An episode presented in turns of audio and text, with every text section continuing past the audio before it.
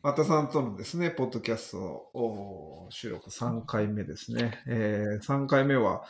11月の話をちょっとしていこうと思うんですけど、11月の話っていうのは何だかというとですね、あの、サーキュラーエコノミーっていうのは、まあどういうものなのかっていうのをちょっと探ってみるみたいな話なんですけど、またさんはサーキュラーエコノミーとかあの、どどう思ってるんですか？まあ言葉自体とか、そのイメージとか、まあ循環型社会とか、なんかそういうのって、まあ言われてるじゃないですか、世の中的に。そうですね。あの、ももうめちゃめちゃぶっちゃけて言っちゃうと、うんうん感覚で勝手に自分で解釈したイメージしか 持ててない感じがしてて、うん。あのう、ん。本来サーキュラーエコノミーがどういうものでうん。っていう、なんか、ちゃんと分かってないと思います、僕。多分その、うんななんとなく循環してリサイクル、リユースとかしつつ、うん。環境負荷をどんどん下げるのを社会的にないし、うん。都市単位とかでやっていこうねぐらいな 認識しか多分持ててなくて、うん。その辺は逆にちょっとサーキュラーエコノミーのそのエッセンスな何が今までの環境配慮型の経営だとか、うん。そういうことと違うのかみたいなことは、うん。ちょっとなんか最初に 教えていただけるとうん。ありがたいです。いや、なんとなく、あの、僕も勉強するまで、ちょっと本読んでみ見るまで、あの、ぼんやりとしてたので、えっと、まあ、いろいろ本を読んで分かってきたところがあったので、まあ、そこをちょっと解説するとですね、まず2000年の初頭に、えっと、クレイドル・トゥ・クレイドルっていうコンセプトを発表した人がい。るんですね。でこれはドイツの科学者の人と、えーアメリカの建築家の人がコンビで、まあそういうことを言い出して、まあ、あのクレードル・トゥ・クレードルっていうのはゆりかごからゆりかごまでっていう意味で、まあ、要は土として土から生まれた有機的なものに関しては土に帰るべきっていう考え方で、まあこれとは真逆の考え方としてクレイドル・トゥ・グレイブっていう、まあ要はゆりかごから墓場までっていう、うん。話なんですけど、まあ、要は今の世の中っていうのは、あの、まあ、何らかの形でこう生み出された、生産されたものは焼却場に行って終わりみたいな話なんだけど、そうじゃなくて、まあ、もう一回土に戻そうっていう考え方を、まあ、いわゆる循環型社会っていううんのにするべきやって言いあの言い出したのは、なんか結構その人たちで、うん。で、そこでの議論はですね、もう全部世の中できできてるものは土に戻るものにするべきやみたいな話なんですよ。うんだから、あのーそもそもそうでしょうと、江戸時代はそうだったでしょうと、あの全部陶器はうん。全部全部土でできてるし、食べ物全部あれだし、家も木でできてるし、家うん。木と砂と石でできてるし、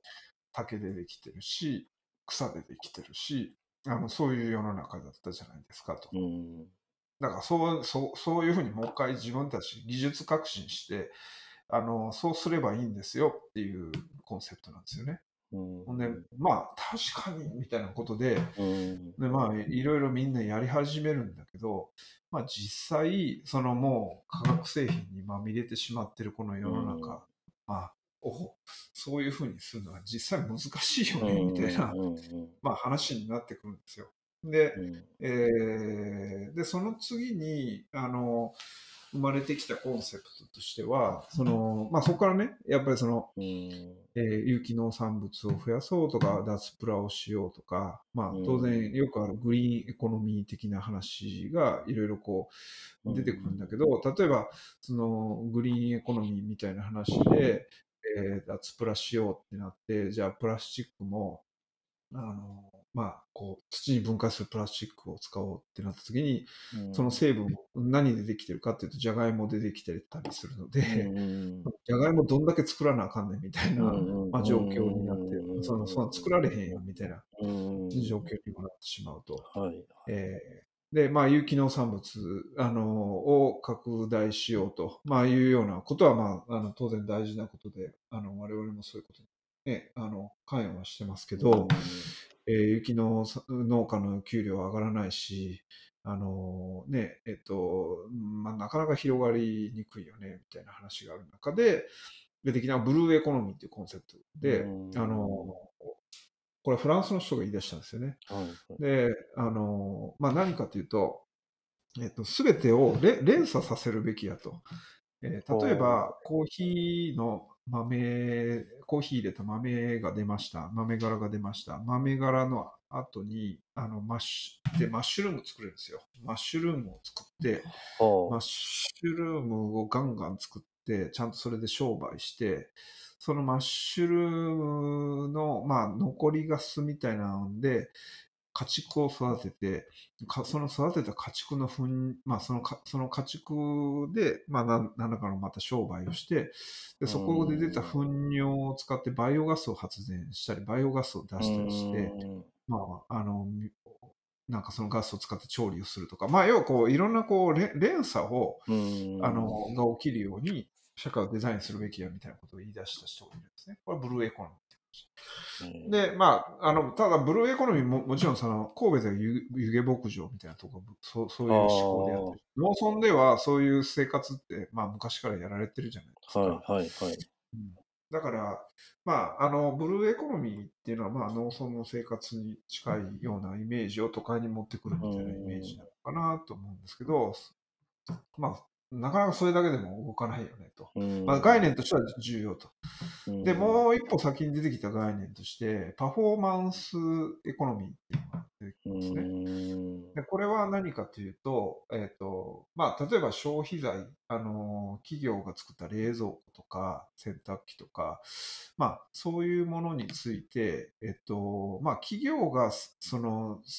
まあ、売って終わりじゃなくて、売った後、あの、どういうふうにするのか、企業が責任を持つような形にするべきなんじゃないかと。うんまあ、いうような、あの、形で、まあ、例えばそのリースにしてしまう。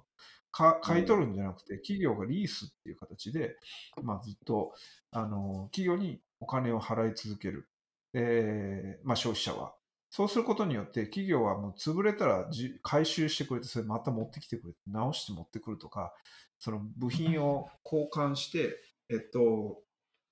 あーまあ、その部品ももうそもそもリサイクルできるように全部作ってて、うんそれを分解して、またリサイクルして、新しく作れるように、まあ、すあの、なモチベーションに変わるだろうとか、まあ、そういうことを言い始めた人がうんいるんですね。で、そういう経緯を得て、実は、あの、レン・マッカーサー・ファウンデーションっていうところが、えーまあ、サーキュラーエコノミーっていうのを言い出したと。うん。で、それは、サーキュラーエコノミーっていうのは、じゃあ、な、何なのかって言ったら、その、 Cradle to Cradle の、まあ、土に戻るみたいなところと、今のパフォーマンス経済の、あの、まあ、要は機械をリサイクルするっていうところをきっちり分けて考えましょうっていう話なんですよ。うん。だから、土に戻るものと土に戻らないものをはっきり分けて、まあ、循環させる社会を作るべきやっていう。う、ん。まあ、これ図はね、えっと、レンあの、サーキュラーエコノミーバタフライダイアグラムとかいうので、あの、ネット検索したら出てくるし、はいあの、エネルロコの冊子ではいは、3の2章とかに載せてたと思うんですけど、はいはい。あの要はこう、まあ、リサイクル、あの、要は土に戻るものは土に戻るものとして、えっと、まあまあ、循環するように社会を設計しようと。まあ、あの、土に戻るものっていうと、例えば食品、うん我々は食べたものを、まあもちろん今、世の中的にコンポストしようみたいな動きはすごくあの増えてますけど、基本は食べ物かすって全部捨てるじゃないですか。うんで水を含んだまま焼却処分っていう形になって、クレイドルトゥグレーブの流れなんですけども、それをちゃんと、あのコンポストにして、もう一回農地に戻して肥肥料にするとか、その過程の中でバイオガスを発電するとか、うん。そういうことが社会全体としてなんか設計されてるかというと、あんまり設計されてない。でも、あの、世界中を見渡すと、そういう実験がかなり行われている。うんという中で、えーまあ、食品の廃棄に関して、まあ、うん廃棄というかね、うんあの、食べかすみたいなものの、あの、をどうやってこうリサイクルするかっていうことが結構大きな話。うん。であと、木とかね、あの、木材みたいな、まあ、あの、建築物が解体されて木材として分けられた時に、まあその例えば使われてた木を一部リサイクルして家具を作るとか、えー、もしくは最後ウッドチップにするとか合板にするとか、まあ、そういうこうダウングレード利用みたいなことを繰り返しながら最後土にちゃんと戻るように、えー、で又さんがねあの廃材をこう、えーまあ、最後薪ストーブに、えー、使って最後土に戻すみたいなプロセスを社会全体として設計するべきやっていう感じで、えっとまあ、要はこう土に戻るものは全部そのうまく土に戻るプロセスをあの描けるような状況にしましょうと。で、その反対側の右側の、その機械的なものの、えっ、と、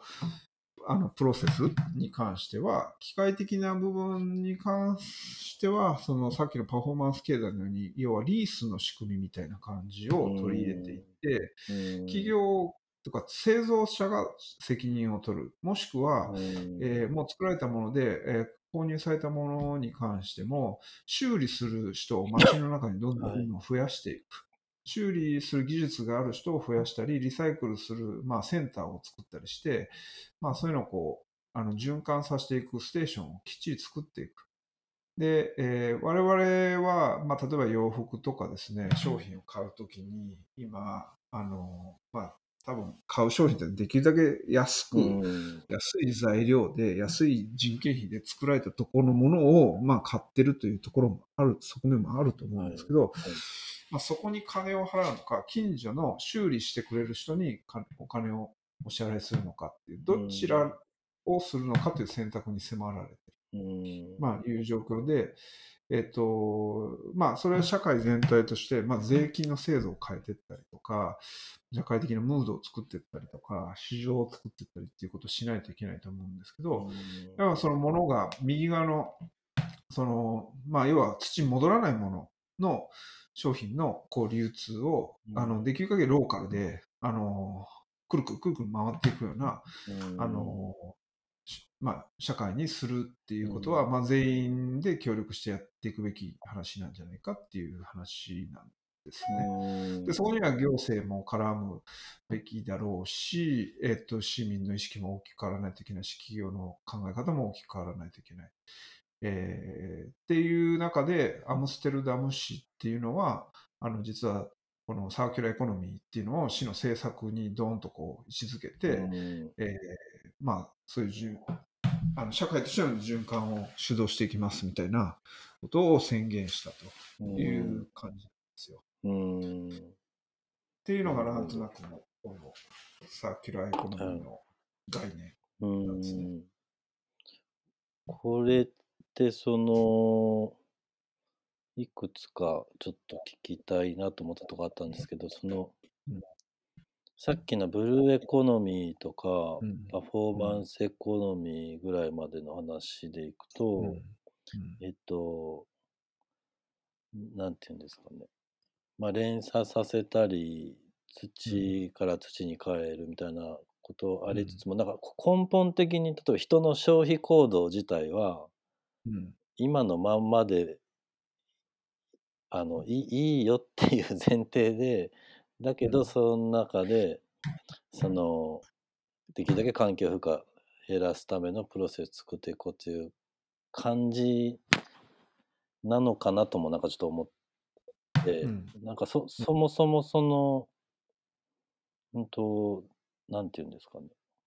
企業単位で見ても基本拡大再生産的な思想は根本には維持しつつ、うん、でもでもなんかその、えっと、リサイクルとかリユースとかまあ分解してもう一回みたいなことをしようとしてるのかいやもうそもそもなんかちょっと全体としてダウンサイズしようよみたいな話とかまあ最初今日の最一番最初にあったのはその成長自体もいいいんじゃないみたいな感じがあるの。か、その辺オランダそのアムステルダムの政策の基本構想とかどういう感じになってるのかなと思ったりはしたの、うん、今結構そのまあそれは国内でもいろいろ議論があるらしいし、あの全てが脱成長っていう状況ではないとは、うん。あの思うんですけど、まあ、一つのねあの大きな動きの転換としてはアムステルダム空港っていうのがあって、はいえっと、スキポール空港かってはいいうのがあって、まあ、結構大きなこうまあまあ言ったらヨーロッパのハブ空港になってるんですよねで。すよね。はい。で、それで、えっと、人がの出入りがあったわけですけど、飛行機っていうのは環境汚染に非常にこう、まあ、寄与してるっていうか、うんあの、まあ、大きな根源だということで、オランダ政府の職員の人たちは実は8時間以上の、えっと、旅行っていうか、あの出張以外は電車で行かないといけないっていうふうになんか内規があるらしくて、えうん、で、えっ、と、まあ、お要はこう、飛行機での出張を抑制してるんですよ、かなり。で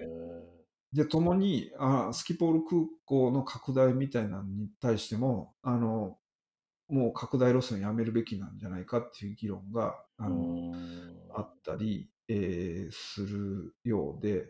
要は飛行機による、まあ、旅行っていうのをあの抑制していく社会にしていくべきなんじゃないかっていうふうに完全に舵を切ってる感じはしますね。え。であともう一つの聞いた話で言うと、オランダの、えっと農業に関して、えっと、オランダ農業って結構世界的に、まあ、有名というか輸出で成功してるっていうことで有名なんですけど、まあそれはそれで大規模、うん。真っ平らの土地だから大規模生産に適していて、うん。大規模生産に機械をガーッと入れて、まあ、今まで農薬化学肥料も使って多分あの大量生産をしてきて輸出をしてきたんだと思うんですけどそれが急にまあオーガニック有機えーの方向にあのシフトせよみたいな世の中になってきて社会的なムードになってきてうん。でオランダ政府もそっちを支援するようなうん。あの形になってきたときに、農家さんたちが大規模デモを起こし出して、うん。えっと、トラクターとかで国会議事堂まで高速道路に乗って、なんか大重大行列を作ってデモをするみたいなことで、もうすっごい大問題になってたらしいですよ、え数ヶ月前から。えーで、それ、いや、まあ、要はわか、なんとなくわかりますよね。なんかこう、うんうんうんずっとそうやって、あの、補助金で、うんお前らここせえって、大規模化せえって政府が言ってきたのに、うんいきなりそんなんできねえよ、みたういな話で、えっと、まあ、日本でも同じようなことが、まあ、日本でもそういうことは起きないとは思いますけど、うんまあ、農家がもし、あの、から農家側からいきなりそういうことを言われたら、まあ確かにそういう感情になるだろうなっていうのは、なんとなく、まあ、想像できる話で。うん。でそれが、うんえっと、結局どうするかっていう話で言うと、なんかい今のところ農家さんの代表の方とか、まあそういう、まあ世論とかも、うん、あの代表者の人たちとも話し合いをうまくしながら、えっと、いや、やっぱり勇気にシフトしていくっていう方向で、えっと、話をまとめていこうと、まあ、いうふうな、ああの、ことをやってるっていう話は聞きました。うん。なので、まあ、まあ、イコールやっぱり脱成長っていうか、こう、うんね、縮小していこうって流れだと思うんですけど、うん。うんえー。まあ、そんな話は聞きましたね。うん。結構、そういうこう脱成長消費行動自体変えていこうみたいなとかその時間の過ごし方もさっき出張電車で行ったら絶対時間長くなっちゃうじゃないですか。だからその時間単位の生産性って下がるけど、うん。だとしてもそっちを選択しようみたいな。結構根本のところから暮らし方をシフトしていこうって。まあそれがどういう落ち着き方するかそのうん。あそういうねデモとか反発ももちろんあるんでしょうけど、うん。でもその出発点としては根本的なところから価値観変えていこうみたいなことでやってるんだなって今のうん。お話聞いてて思って。それって結構すごく、まあ、反発もあるでしょうけど割と明確な明確なかつ大胆なビジョンを示してるんだなと思ってそういうの日本でも起きたらいいなってちょっと思いましたけど。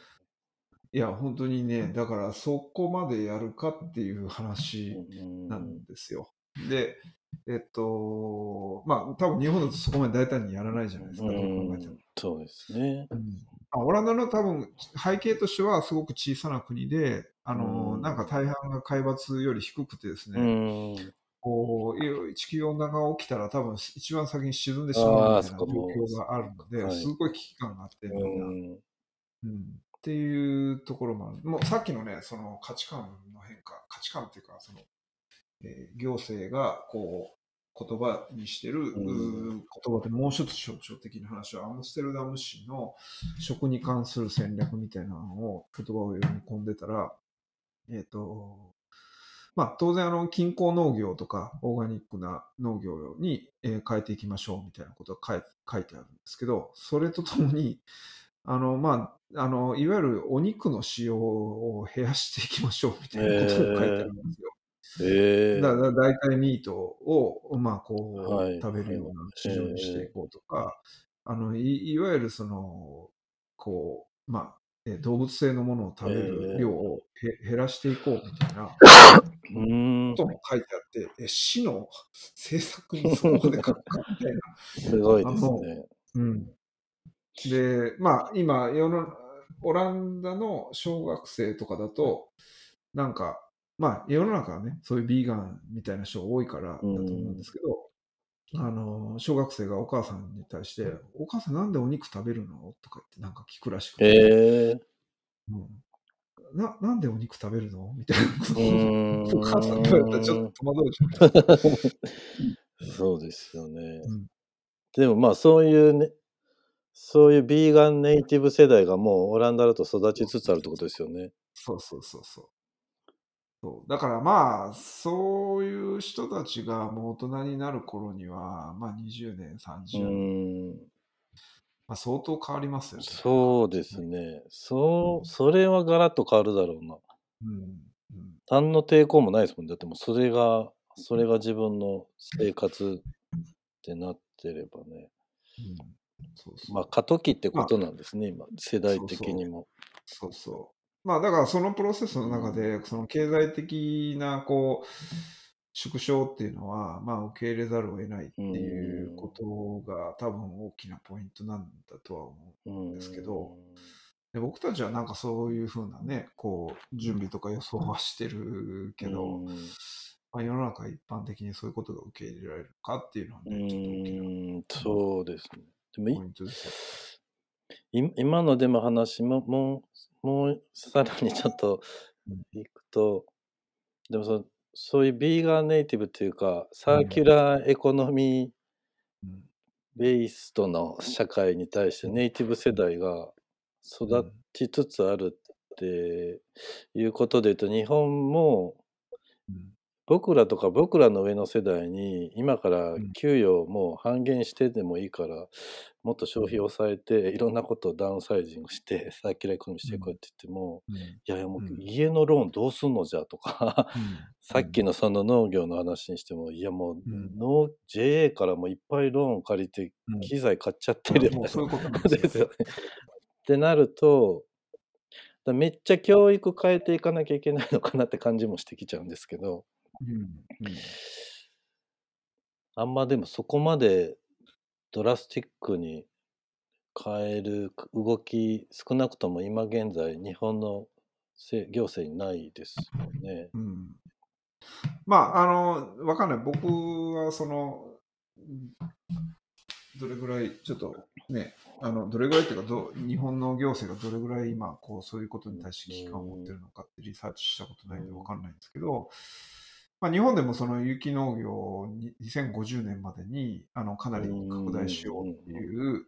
政策は出されてて、そそっちの方向に向かおうみたいなことはうん。言い出し始めてるうんんですけど、そんなバトルになるほどの過激な言い方をして。まあそうですよね。うん。そうそう。あの、そそれをね、結構みかなり短い時間軸で書いてあって、2030年までにするとか、ね、そそんな時間軸で書いてあったりするんで、あのうん、でもそんぐらいまずファーストボールそんぐらいじゃないと議論起きないかもですよね。2050年って言っちゃうと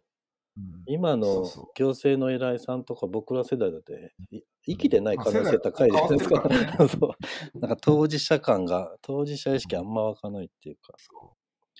アムステルダム市に書いてるサーキュラーエコノミー戦略、2025年までにうん市で流通する消費財のリサイクル率を、うんあの50%に高めるみたいな目う標を書いてる。本当かよ。それすごいですよね。だから買ってる洋服とか着てるものを全部50%は、まあ、要はセカンうドハンドの着てーん。家具、使ってる家具も全部、うんあの、アンティークのものを使ってるうっていうん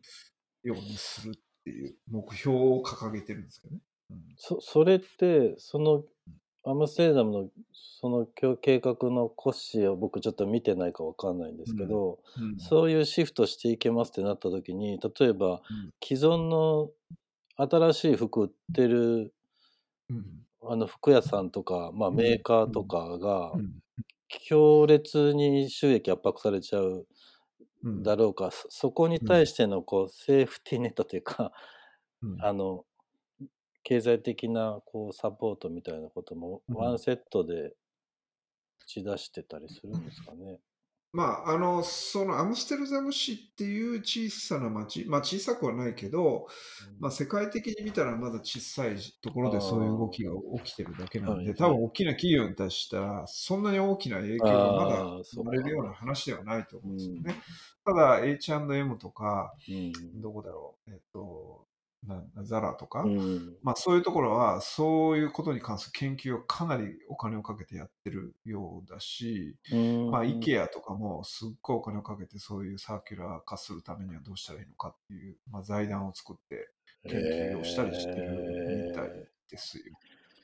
えー。で、まあ、例えばね、さっきの、まあ、だから生き残り戦略っていう意味で言うと、あの、オランダにあるマッドジーンズっていうジーンズがあって、はい。あの、10ユーロの利用料を月払うんですよ。まあ、はい1500はい円とか。はいはい。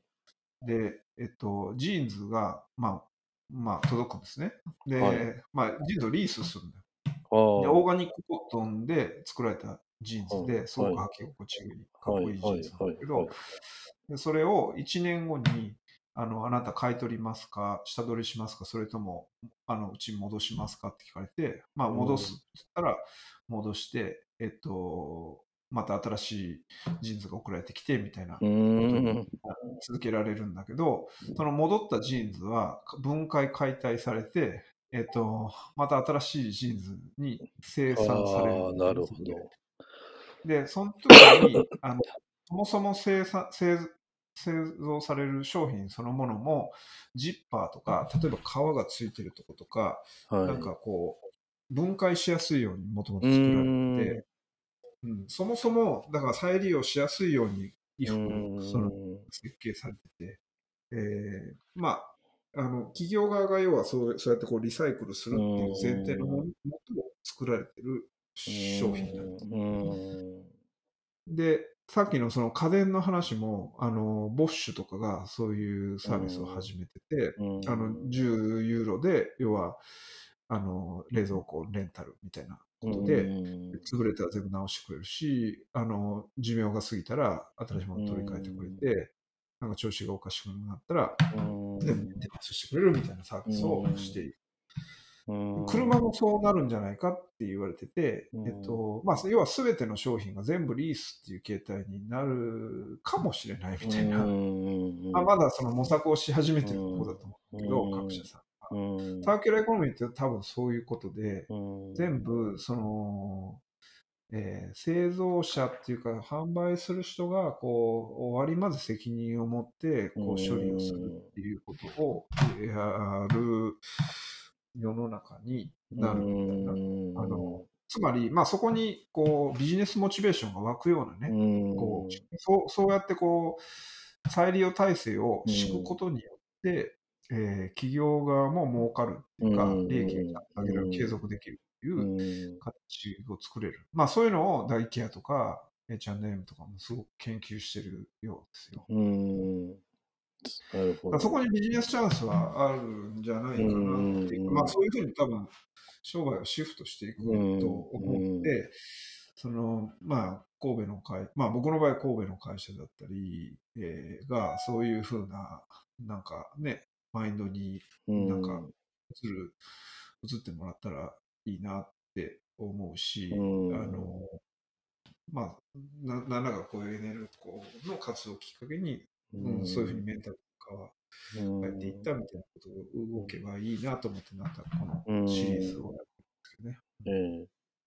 なんか今の、でも、IKEA の話とか聞いてると、うん。あの、なんていうんですかね、ブランド価値っていうことなのかもしれないけど、ももはやなんかそういうことに対して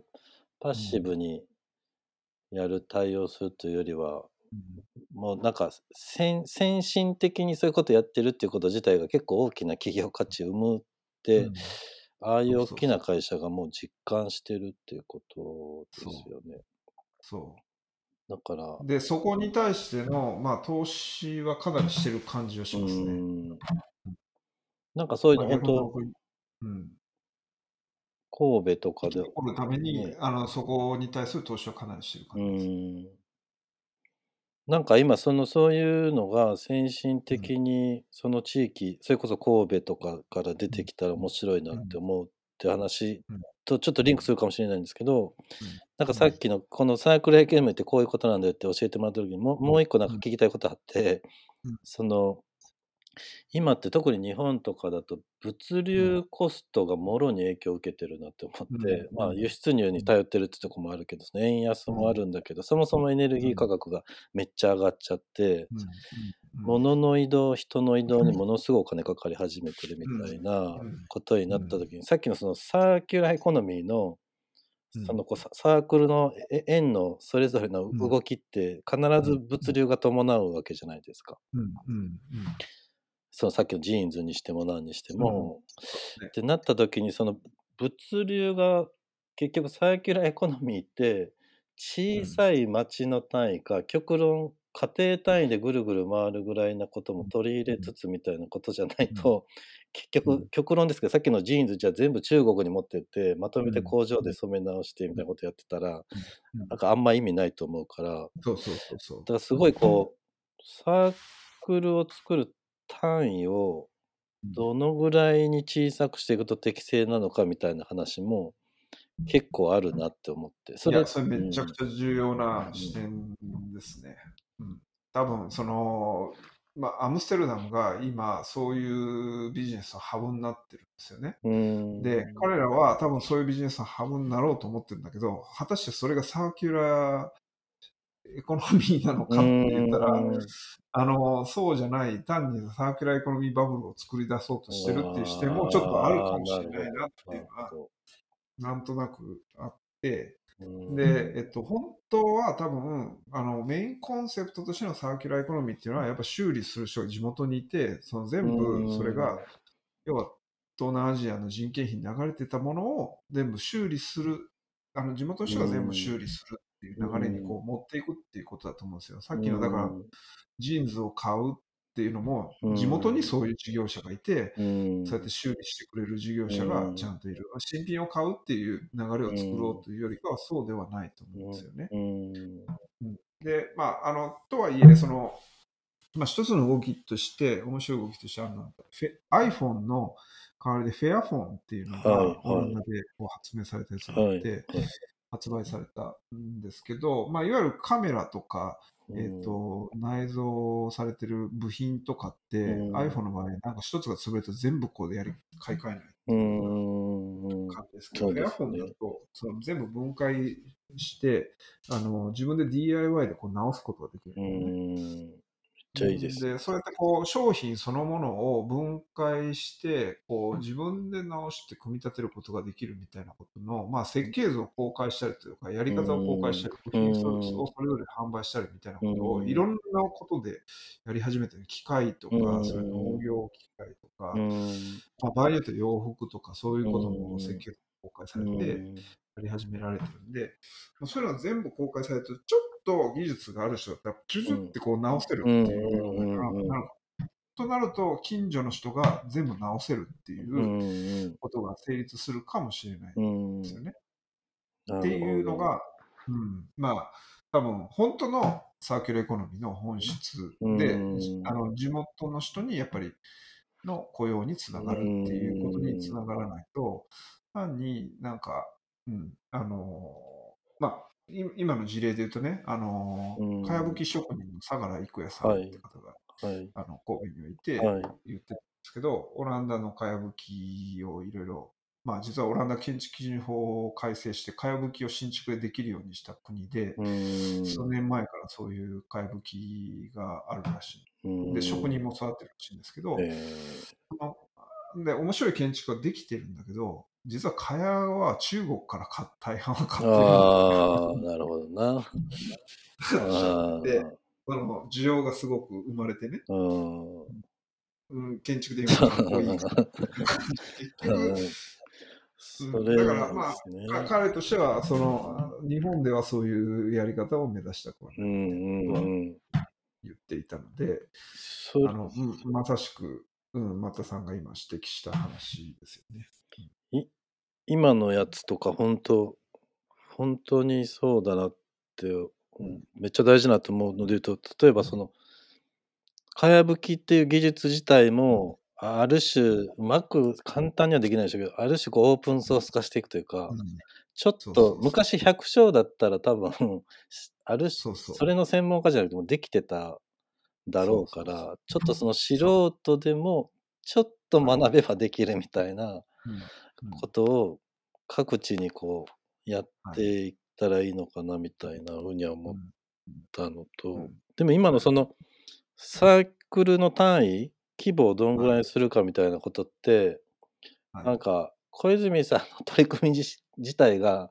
ある種先進的な実験やってるなって感じもしてまあ身近で普段お付き合いしてる感じで言うと、はいはいうん、例えばその生産が北区にあって神戸だった。で販売が例えばファーマーズマーケットとかにあって、はいはい、で販売からの二次利用みたいなのを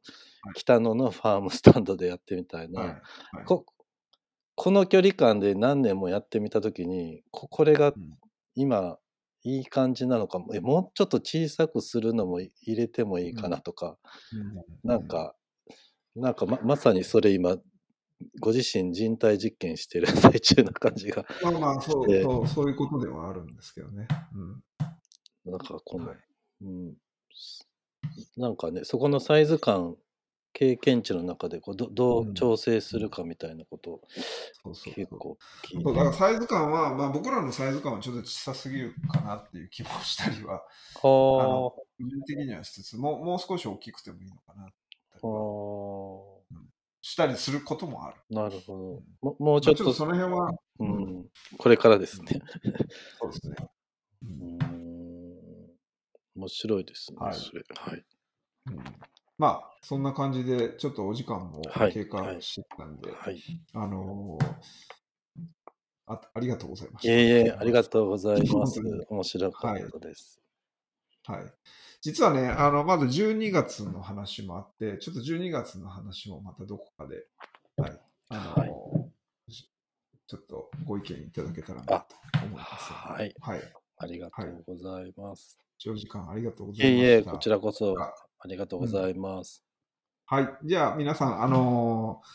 ー、このマタさんとの3回にわたる収録については、あの、こちらで終了とさせていただきます。どうもご清聴ありがとうございました。ありがとうございます。